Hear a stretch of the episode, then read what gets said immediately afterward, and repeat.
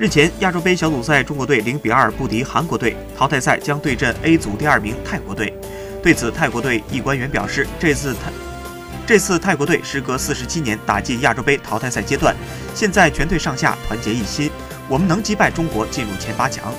从备战小组赛末轮对阵阿联酋队起，泰国队到达爱因已经整整七天了。他表示，现在泰国队士气高涨，队员们的竞技状态也很好。尽管已然在爱因休整了七天之久，但该官员并不认为以逸待劳将是泰国队对阵中国队的一大优势，这会在很大程度上支持泰国队，但一切还得靠在训练场上的刻苦努力。